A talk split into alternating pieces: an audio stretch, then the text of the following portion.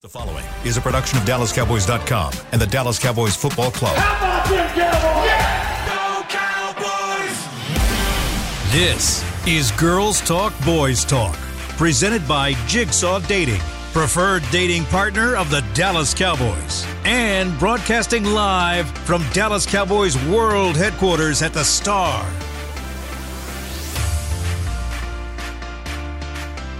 Welcome to Girls Talk Boys Talk, presented by Jigsaw, the preferred dating partner of the Dallas Cowboys. Haley Sutton with you, Aisha Morrison, who just almost fell out of her chair. Talk about set the tone.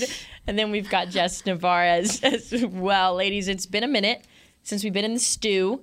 We had to take yesterday off because Mike McCarthy's press conference went a little bit later than normal. And then we are back on track today. So we have got shows today and tomorrow to get you guys ready for that big rematch against the 49ers. But we are going to spend the bulk of today talking about all of the good things that happened on Monday against the Tampa Bay Buccaneers. Lady, they finally did it.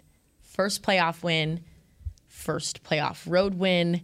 It felt good to get that monkey off of their back, and now they focus, and a lot of really positive things that happened in that game.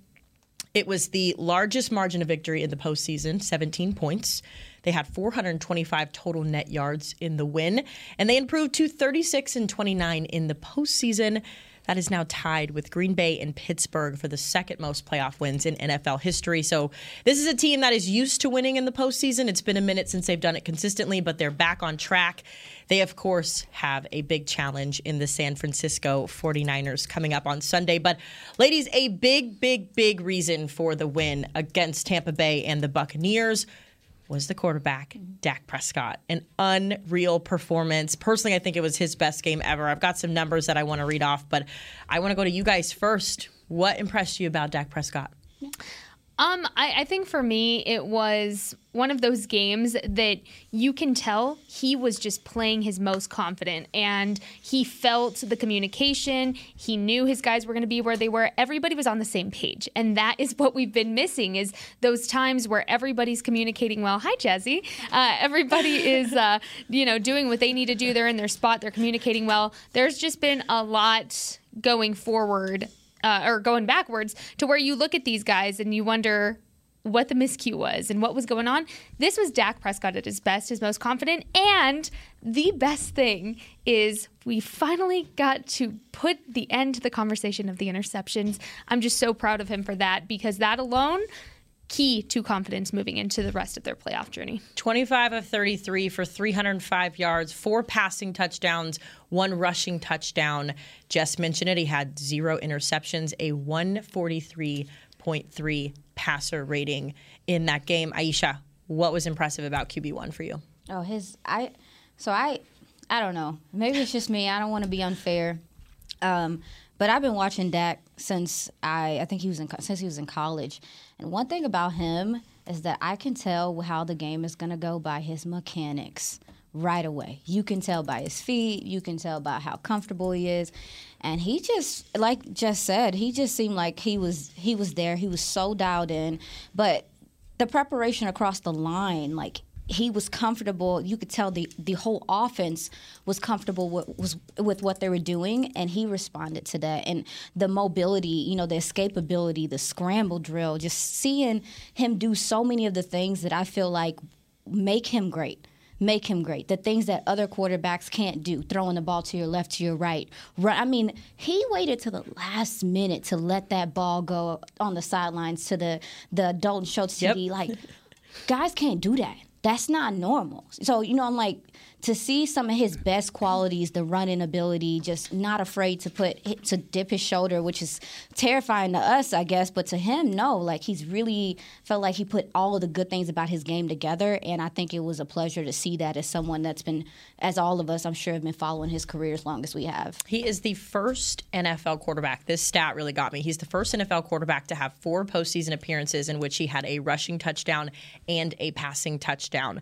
Uh, so when you talk about getting it done with your legs as well as through the air. Dak Prescott did that, but some more impressive numbers. I love the PR staff when they send us out yeah. the post game stuff. Uh, some more impressive stuff about Dak Prescott in this one. He was the sixth NFL quarterback to record both a passing touchdown and a rushing score in four career post games. He finished the game with a 143 passer rating. He had four straight scoring gra- scoring drives to start the scoring for the Cowboys. He had a 75.8% completion rate. That's good for the second highest in post game team history. But my favorite stat that was not quite a stat, it was just something I found in the trends that I was looking at. In all of the receivers that he threw to, or if you mix in Tony Pollard and Ezekiel Elliott, every single one of them caught 50% or more of their targets. So when you talk about Dak Prescott getting it done as well, you mentioned it. This entire offense Yeah. was firing on all cylinders. And it was so impressive. I love that you brought up the Dak where he was running, it was sideline, and we were all like, oh, here we go, interception. The way he was threading the needle oh, on Yeah. some of these passes, like there was one across the middle to, I believe, it was either Michael Gallup or Noah Brown. It went right over the middle, triple coverage by Yep. the time the ball got there. And just the ability to see that, the ability to sling that in there, and then kudos to the receivers for being able to catch that as well. Sure. But just a lot of really good stuff from Dak this week. He also passed Tony Romo for fourth most passing yards in postseason play in franchise history. He now has 1,353 passing yards in the postseason. It's pretty good. Yeah, no, I mean, and you mentioned him seeing everything, dude. Like, I saw somebody on Twitter say, like, if Dak's gonna play like this, like, hey, it is what it is at this point. Because when you're a quarterback seeing everything, then is like you have to say to yourself, like, so what's is it, unless he picks a bad play, it's not going to be a bad play. Like, because Yeah. there's there's an, a solution in football. There's a solution to every play, mm-hmm. and for your quarterback to see it and know what to get, even even things as simple as just a little the little dump offs. You know, just a little just to make the decision of, hey, no, I can't I can't fit that down there. Just to make the decision. I feel like his decision making, the the pace. They went tempo a couple of times. Like the control that he had over this game, it never felt like Tampa Bay had any say so in what went on in this game. And Yeah. that is next level. That's when you talk about is your quarterback stepping into like that next realm of quarterbacks. For him to completely dictate the way that game was played was important, I think, for this team moving forward. Just to be able to step on the field and be like, oh no, we here. And you know Yeah. what's interesting is I'm looking at his uh, playoff games so far and the stats from all of those. 2016, obviously. The most impressive up until uh, Monday, where he had a 103.2 uh, quarterback rating. And then, of course, this one, 143.3 there. So, what's interesting is you look at the history with all of this. And within this game, Dak had the most touchdowns. He had the uh, the best touchdown percentage, zero interceptions. This was the first time in Dak Prescott's uh, playoff history, that is, that he did not have an interception in a game. And of course, um, it's just very interesting to go back and look at all of these. Zero fumbles. Uh, he only had one back in 2021.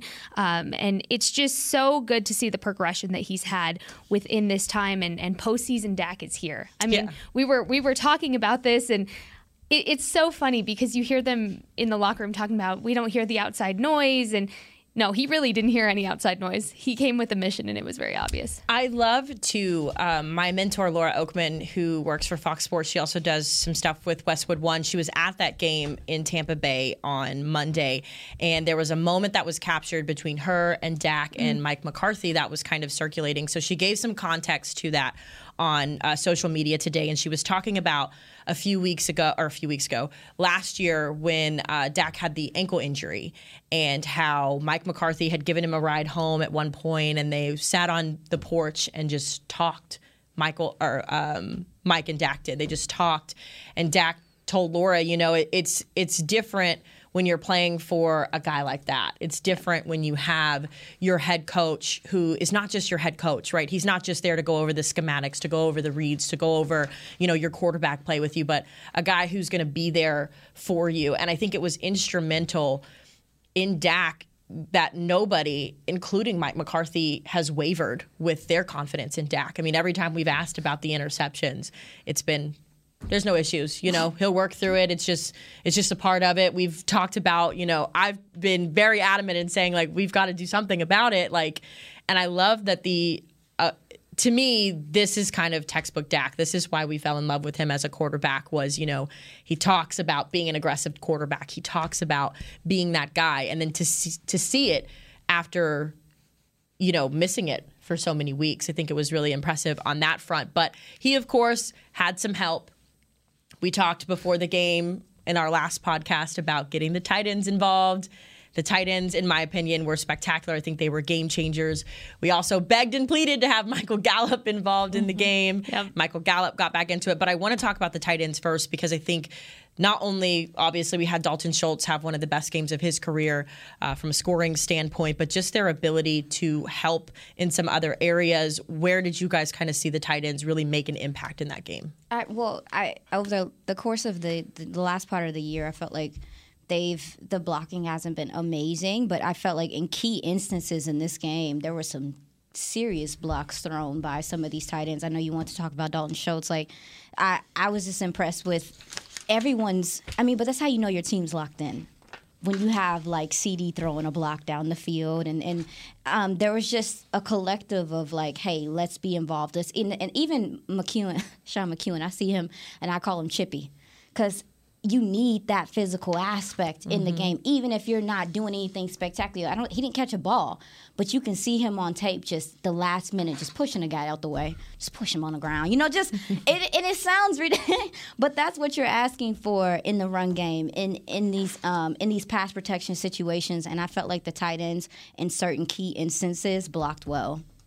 Yeah, I was I was trying to go back through my notes and, and look where there was uh, there was a key block by Dalton Schultz, and I'm trying to find where exactly it was.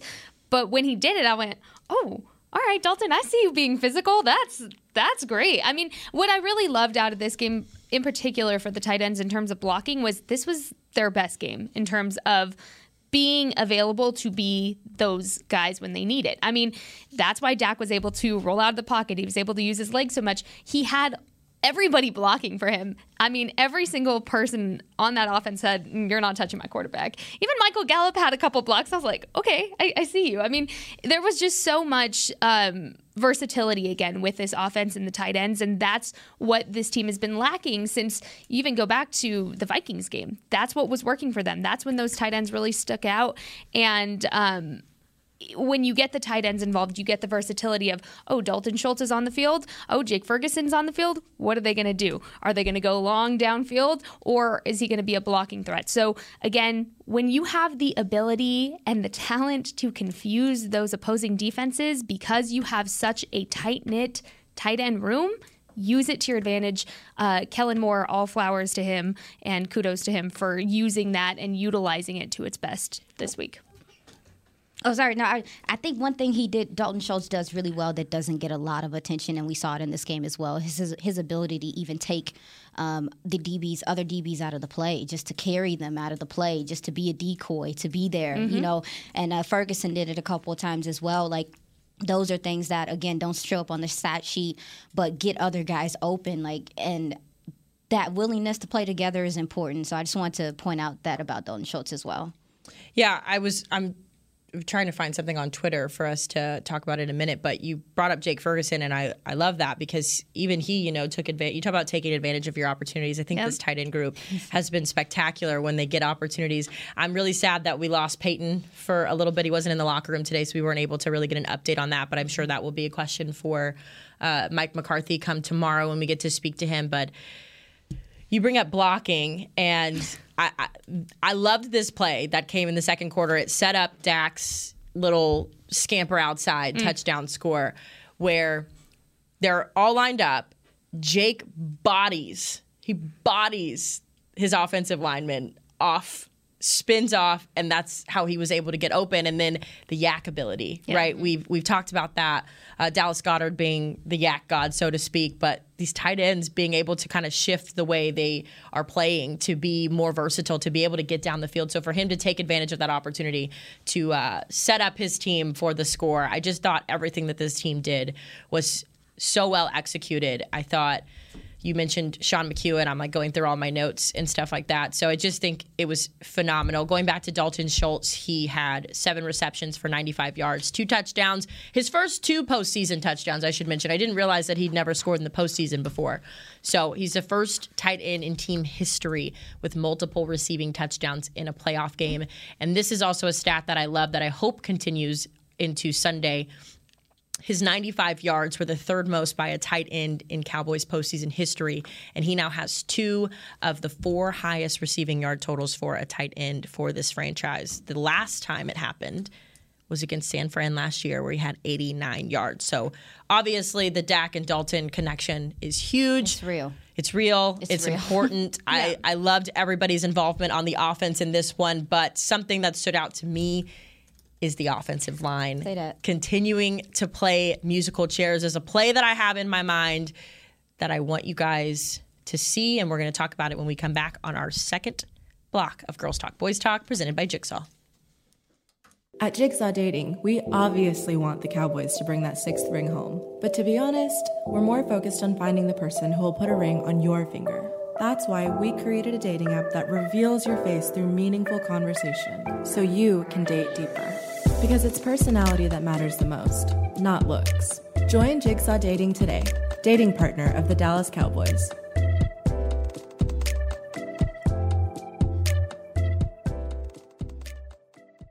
All right, Pepsi loving football fans, it's time we had a lesson in trash talk. And I'm not talking about that stuff that happens on the field. What I'm talking about is trash, and it's the only thing that belongs in your garbage can. Now, recycling might not be as thrilling as converting a fourth and long, but next time you're thinking about throwing that Pepsi Zero Sugar bottle away, just cap it back up and pretend you're down by six with the recycling bin wide open. Know the difference? Make a difference. Be a team player and recycle. Visit PepsiTrashTalk.com to learn more. I'm Dak Prescott, quarterback of the Dallas Cowboys. And they snap it to Prescott, who looks right. It's not there. He escapes left. He'll run for a first down. Just like football, when it comes to crypto, it's important to have a team you can trust. With blockchain.com, I know I'm in good hands. Since 2011, they've been trusted by millions around the world to buy, sell, and trade cryptocurrency. Prescott's going to run this himself. Run it up the middle, and he scores. Whether you're new to crypto or an active trader, they've got you covered. What are you waiting for? Get started at blockchain.com. It's only a kick, a jump, a block. It's only a serve. It's only a tackle, a run. It's only for the fans. After all, it's only pressure. You got this. Adidas.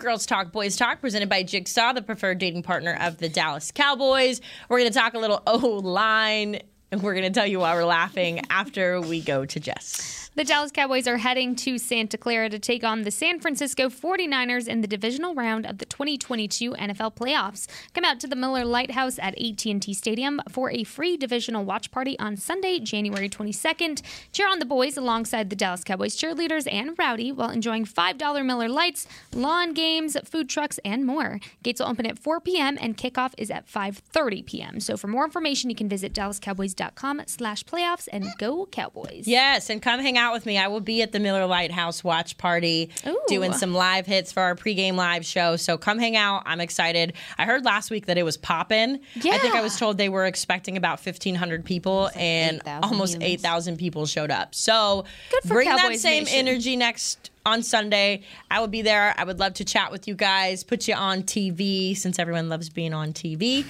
So we'll get you ready for that. But first, we are still talking about the Cowboys' big win over Tampa Bay on Sunday. Now, before the break, we were teasing a little offensive line work. Ladies, this has just been, to me, one of the most underrated, and I'm going to use the word problem for lack of better terms, but one of the most underrated problems on this team this year is how many times they have shifted around this offensive line, whether it comes mid game, whether it's been in practice and they've lost somebody and had to shuffle it up.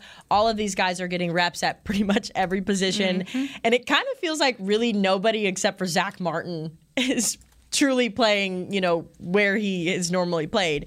Uh, so to start the game, this was the rotation, for lack of better term. So Jason Peters started at left tackle. Tyler Smith was then moved to left guard. Tyler Biadasz was back. He was back at center. And then you had Zach Martin at right guard, Tyron Smith at right tackle. You also had Connor McGovern back there as the fullback. So that was something important to note. They lost that when they lost Jason Peters to a hip injury. So what do they do? They've done what they've had to do for the back half of the season, and they shipped around. So then it changes to the rookie, Tyler Smith, at left tackle. You then insert Connor McGovern at left guard. Tyler Biadasz stayed at center. That right side stayed the same with Zach Martin and Tyron Smith filling out the rest. But we did have a chance to talk to Tyler Biadasz today. They hadn't had a chance to have their offensive line meeting yet, so we really didn't get into the nitty gritty of playing San Francisco, but we know what their defensive front brings, and we'll get into that in a minute. Uh, but something that really stood out to me about him talking today was just the word seamless. And he talked about how, you know, this has been an offensive line. They've used the word resilient to describe their team theme this year, but seamless is the way he would describe the offensive line because whenever there's been something where one of the players has gotten hurt or they've had to shift, for the most part, they have seamlessly transitioned into a different rotation. I think this is what like their fifth or No, because we didn't. I didn't. If you were watching the game, to your point, you didn't notice. You had no Yeah. idea. No, you're right. You had no Like, you're idea. The multiverse of offensive line switches for the Dallas Cowboys. Uh, so it's just to me like I think we take for granted how important it is for these guys to be able to do that. I mean, like, because I mean, if you didn't notice, like I for sure didn't Yeah. notice. No, yeah, I, I love. I don't know what word you use to describe it, but you because it, it doesn't look because the offense has performed well. It doesn't look like a, a weakness of the team Seamless. or Yeah. something that's been an issue. Like to your point, but no, I credit to those guys for being flexible and uh, Tyler Smith, dude. I I don't even think we can call him a rookie anymore. No, like, because- he's got three years of experience. Dude, it's insane to think Right. like to be able to do that in game. Yeah. Not only to do it in game, but to go from guard to tackle and to be as dominant as he was on that side, dude. In his first playoff match, and granted, we talk about it like these guys are young. Like at this time of year, normally he's not playing. And for his body to be there just tells you the work that he put in. And I was just, I'm telling you, I ain't gonna lie to you, I was really impressed with Tyler Smith. And I just, the fact that he just moved over and was like, all right, cool. And I, I think too all season though they've been on their toes, so to say. You're right. Be, ready to be so versatile. So having to do it in this game, they're like, all right, it, it, it's not new anymore that they have that they've had to do this. So it's become almost muscle memory to be prepared to switch at any position. But that's so special. Mm-hmm. Just because they can do it doesn't make it any less special. That's the point. Is that's special. That's hard to find. We talked about the muscle memory when this conversation first came up weeks ago. How hard that is to retrain and repeat, and the fact that these guys are doing it on the drop of a dime now. Are you kidding me? seamless. That's like that's incredible. the I'm looking at like my notes from when we talked about it and he said it was a seamless transition. There was no drop off and that's the important part. Yeah. He said a lot of the reason why they're able to do it is just being able to know. Like I know when you spoke to Connor and them last week, he talked about taking reps at other positions multiple times throughout the week just so that they can be prepared for that. Uh, so I mean like when they feel comfortable, obviously it, it, it shows, right? And it also shows when you look at the numbers too. I spent some time on next gen stats today because we talked about Dak being successful, right? He looked so much more comfortable out there. His decision making, uh, his ability to roll to his right. You talked about the Dalton Schultz touchdown, his decision making.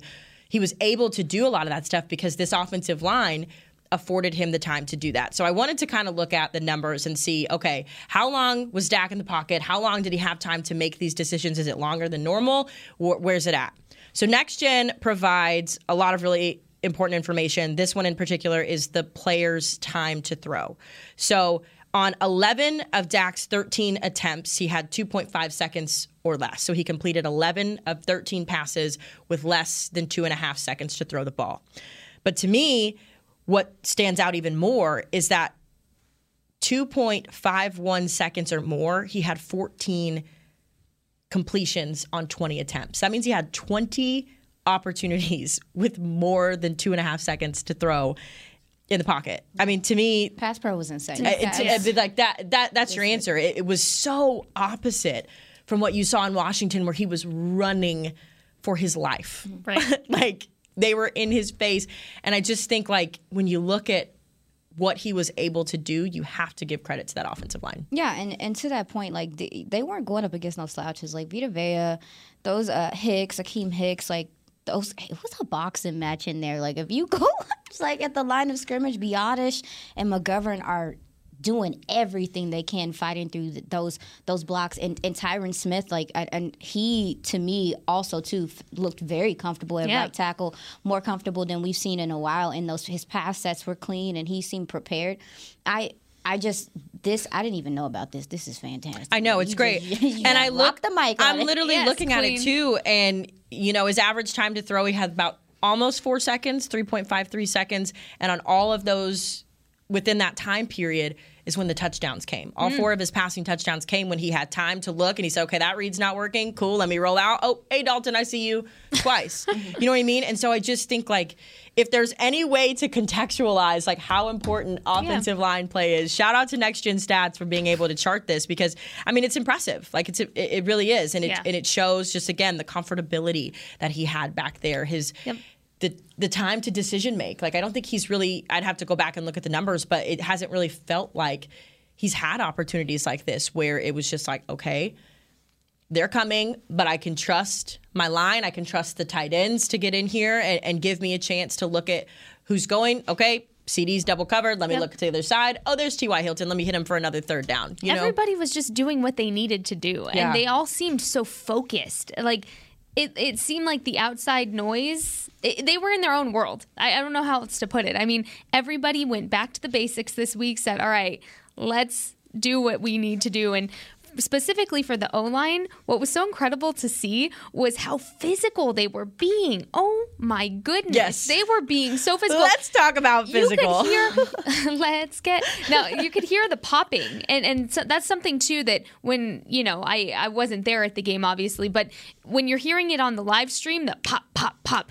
That's so loud that the camera mics are picking that up. But you were hearing it on almost every play. That pop that you hear when it's a hard hit, you kept hearing that from the Cowboys offense. And it was loud enough that I was like, is that my TV? Like, what's going on? there's but that's it was just so physical and i mean this is exactly exactly why you have the talent on this team and we we always talk about you have so many future hall of famers in this o-line and it's showing i mean dak had all day in the pocket clearly Literally, yeah, literally all day. It was so fun too. Yesterday on Cowboys Hour, we had uh, Terence Steele as our guest, which was awesome. I haven't had a chance to really uh, get to know him or really speak to him just because the linemen kind of like to sneak out of the locker room kind of quick. But it was so refreshing. Number one, he let Cowboys Nation know that he is a a little bit ahead of track whenever it comes to his ACL recovery. So that was really positive. Uh, he's hoping and he was pretty confident that he'll be back for training camp. His words, not mine. So don't come at me if it doesn't happen, Cowboys Nation. But uh, he was pretty confident. Um, but one of the things he was talking about was just how very similar to Dak when Dak was out with his thumb injury, like how much his analyst analysis rather of the game has changed so much. Like it, it was such a negative experience initially. He talked about like the shock of like, oh, here's my ACL torn, but it's just changed his ability to just kind of watch the offensive line. Like Brad asked him, he was like, when you're watching the game, like, are you watching it to watch it, or are you watching the offensive line? And he's like. "Pfft, Offensive line. He can't the whole help it. time. He can't the whole time. it. The whole time. So um, I just thought it was interesting. But to your point, he talked about Tyler Smith and how incredible it is to see a guy who, I mean, like the things that this team has asked him to do Yeah. are incredulous. But it doesn't feel that way because of how successful he's been. And you saw it when we were laughing at when we came back, whenever he threw Devin White to the ground. I mean, picked him up, and threw him to the ground. And I think it's The such motion. an it's just such an underrated part. And I'm trying to keep my jacket on my shoulders, but like picked him up, threw him.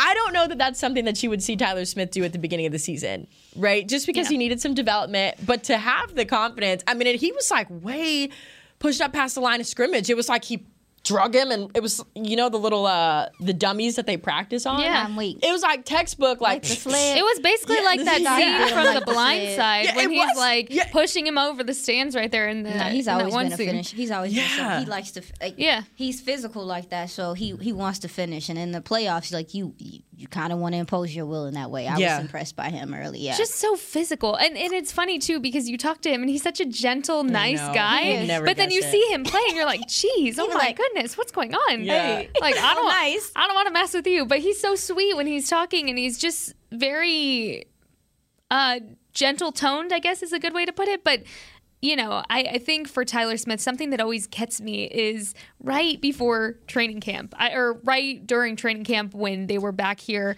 um, at the Star for those couple of open practices. It was highly speculated at that point that he was not going to be the starter. And uh, Coach McCarthy had come out and said, you know, where it stands right now, probably not. He needs a lot more work, a lot more development. And then, boom, a couple days later, Tyron Smith is out for the count with his injury. And then look who stepped up. And you just never would have thought the amount of growth that Tyler Smith has had this season was even possible, much less possible within one season. I mean, it's hard to forget, or it's hard to remember this guy's a rookie. Like you said, it feels like we're talking about a veteran at yeah, this point. Like I just sometimes I always go back to my tweet I put out about um, how well this rookie class was performing, and I forgot to put Tyler Smith on there, not because I was trying to forget him, but just because you forget that he's a rookie. Yeah. yeah. Um, they will have their hands full though, and we'll obviously get into San Francisco a little bit deeper tomorrow. But just some things to keep in mind that they're facing the number one defense in the NFL you want to talk about physical? That is the overarching theme that these guys said in the locker room today is that they are facing a physical defensive front in san francisco. Uh, they have the number one defense as i mentioned. They have the uh, oh, my numbers always get so mixed up. Uh, the second ranked rushing defense they only allow 77.2 yards per game uh, on the ground. Their passing defense is a little skeptical. They've had some injuries there so it might be an area to exploit. But uh, just some things to keep out for uh, the name that stands out to me and probably everybody else in the league who will likely be the defensive player of the year is Nick Bosa. Uh, so just some things to keep in mind. Again, we'll get into this a little bit more tomorrow, but a lot for these guys to prepare for. Something else they talked about a lot was the shortness of time that they get to prepare versus San Francisco's extra two days. Uh, I'm not a fan of that. I know a lot of people aren't a fan of that, but the positives is that you know for this team they're so used to the craziness. Yeah, yeah just sure. the what's the word I'm looking for? I don't want to say underdog because we know how that went over, but just like the backs against the wall, kind of having to do sure. with what they have. So. Some things we'll get into tomorrow, a little bit of tease for their uh, talking about the San Francisco 49ers. But we would be remiss if we did not talk about this Dallas Cowboys defense and how well they performed on Monday, how that translates into Sunday's game against San Fran. We are going to spend our last block of the show talking about the defense when we get back. At Jigsaw Dating, we obviously want the Cowboys to bring that sixth ring home. But to be honest, we're more focused on finding the person who will put a ring on your finger. That's why we created a dating app that reveals your face through meaningful conversation so you can date deeper. Because it's personality that matters the most, not looks. Join Jigsaw Dating today, dating partner of the Dallas Cowboys.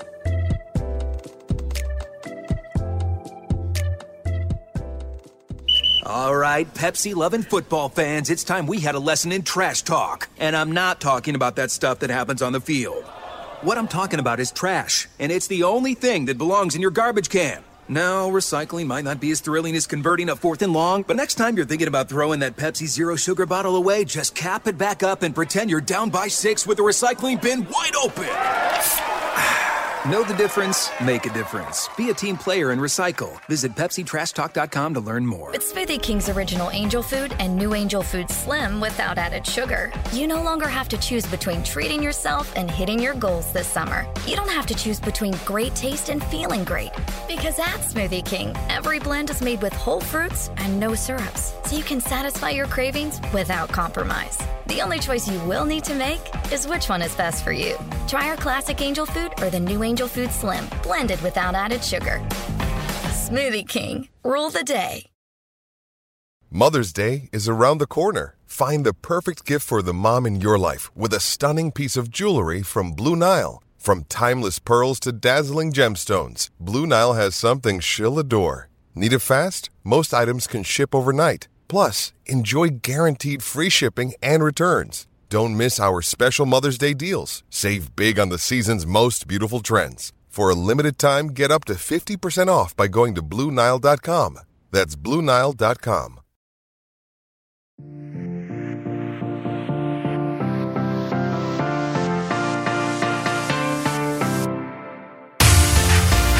Welcome back to our final block here on Girls Talk, Boys Talk, presented by Jigsaw Dating. We're going to talk a little Dallas Cowboys defense, but first, Jess is going to talk. James Wright is your 2022 Cowboys Fan of the Year. James brings the spice to every Dallas Cowboys game, and now he needs your help to bring him to the Super Bowl. Vote for James to be given the ultimate title of NFL Fan of the Year, presented by Captain Morgan, by casting your vote at NFL.com slash fan of the year. Go vote for our guy, James. Go vote for James. Ladies, let's talk about this defense because obviously it has been the staple and it has been the cornerstone of this Dallas Cowboys roster for much of the season. We talked about getting the boost back when you get back a Leighton Vander Esch, and his impact was felt almost immediately. He led the team in tackles with five solo, nine combined tackles. So good to have him back. Jonathan Hankins making a return as well. He had that sack in the fourth quarter that pretty much sealed the deal uh, for the game, in my opinion. It pushed Tom Brady back about nine yards, and they had to go for it on fourth down. And obviously were unsuccessful. So good to have those guys back. Jayron Kearse, obviously, with a big game as well. He had Tom Brady's, which again, I did not know this as well. That was Tom Brady's first red zone interception in his time as a Tampa Bay Buccaneer. So Mm-hmm. uh, I wonder if Jayron knows that. I'll have to ask him tomorrow. But just a lot of really, really, really good performances. We did get an injury update with Jayron, by the way. He is very adamant about playing on Sunday. So uh, that's kind of his his thing. He smiles and he says, "I'm good." I'm good. so he sounds like he will be good. Uh, but what stood out to you guys about this defense and how successful they were in containing Tom Brady? the best way I can put it, and you know, when listening to the broadcast, I, I always love to listen to the analysis from the broadcasters. And this point, Troy Aikman make, made a very good statement that stuck in my brain, and he said every pass by Tom Brady is challenged by the Dallas defense, and that just puts everything. All 66 of them, by the way. Tom I Brady threw the ball say. 66 times. It was it was so hard for Tom Brady to do anything Mm. in this game. He couldn't even breathe without ever without the defense being like, "No, you want to do that again? See what happens." I mean, it was they they did exactly what they needed to do. They went out there early. They were in his face. They were collapsing the pocket. Micah was doing his little rollout moves to get to Tom Brady. I mean, Lion was hungry. Yeah. Lion was hungry for Tom Brady, and it showed. I mean, Tom Brady was so flustered by the end of the first quarter. That's Yeah. Well, and they told us too their goal insane. their goal in this game was not to necessarily make Tom Brady change his game plan, but it was to disrupt him. Yeah. It was to make him uncomfortable. It was to make him, you know, that's in my opinion that's why you had to throw the ball so much because you couldn't get the run game going. So Yeah. now you're you're forcing passes and before you know it you're up to 40 attempts and then you're at 50 and then you finish with 66 like unreal. Uh, but I'm glad you brought up Micah. Micah was such a game changer in this game. 10 pressures, that's the most against Tom Brady in the last five seasons, eight of which he lined up on the right edge, two on the left edge. But I mean, he was really impressive.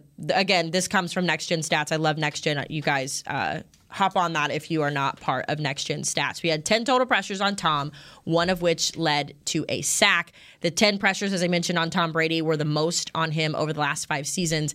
And Tom Brady was two of eight with a sack on those pressures. So when you talk about being a game changer, Micah told us, I mean, Micah was all business last week. He was no funny business. He was very locked in. They all were. But to see that come to fruition and, and how it really affected uh, the Tampa Bay offense, that's typically pretty good when it comes to passing. Uh, impact player for sure. Yeah, I had a moment like right before the game where I was watching them warm up, and again, like I can't even explain it, but like takes a warrior to know a warrior. Like, and I was looking at them, and I was like, oh no, they they about to act a fool. Like, and Micah, like you to your point, like we had talked to them all during the week, and they had this conviction about.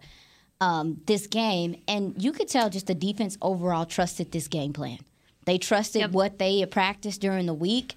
Um, they were so active. But when you talk like Micah, to me, Micah and the guys in the box, like that front seven, really came to play, and they made things so uncomfortable. But I know we're gonna get to it. I mean, Israel Mukuamu, these DBs, these DBs, you were going just highlighted yo, him. yo, So just said, Aisha, it's your time to shine. Yo, when you talk about like footballs, I look at it as a machine, right? And those DBs made it easier for the for the front seven as well, and they were so sticky in coverage. Their their hands were on everything, just like you mentioned. Like just like there were batted balls all, all over the place. This defense was so active, and they played together. And I, I felt like they really played for each other this game, um, and I, I was impressed by their output. But they just trusted their game plan, and credit to Dan Quinn and those guys for having them ready.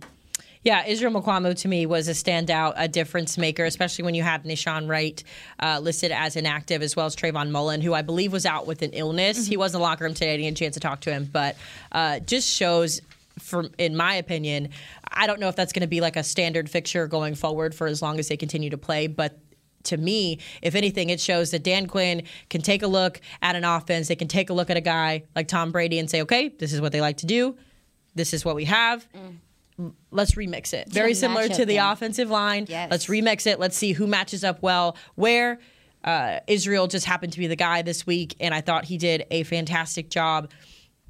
I think something that is going to pay dividends going into the San Francisco game is how well the run defense was. And I know it's difficult because Tampa Bay's run game is not tremendous, but to hold a team to 52 yards on 12 attempts. Yep. To me, like that screams we gave up. No, we got to yeah. be fair too yeah. about the. We run. gave up. Yeah, I just think also too we got to be fair in, about the run defense in this last like four, four or five weeks. Like it's when, improved. Yes, yeah. it's improved, and and not in the ways that I think people are looking for. Just like it's dominant. No, but it is it is far more than good enough to get guys off the field or to give the pass rushers opportunities mm. and to set the tone. Yeah. Because a lot of the time when you had Donovan coming down in the box, when you had Leighton tackle just those hard tackles change the way the game feels. And Hankins coming in, they did some stunts, they did some stuff.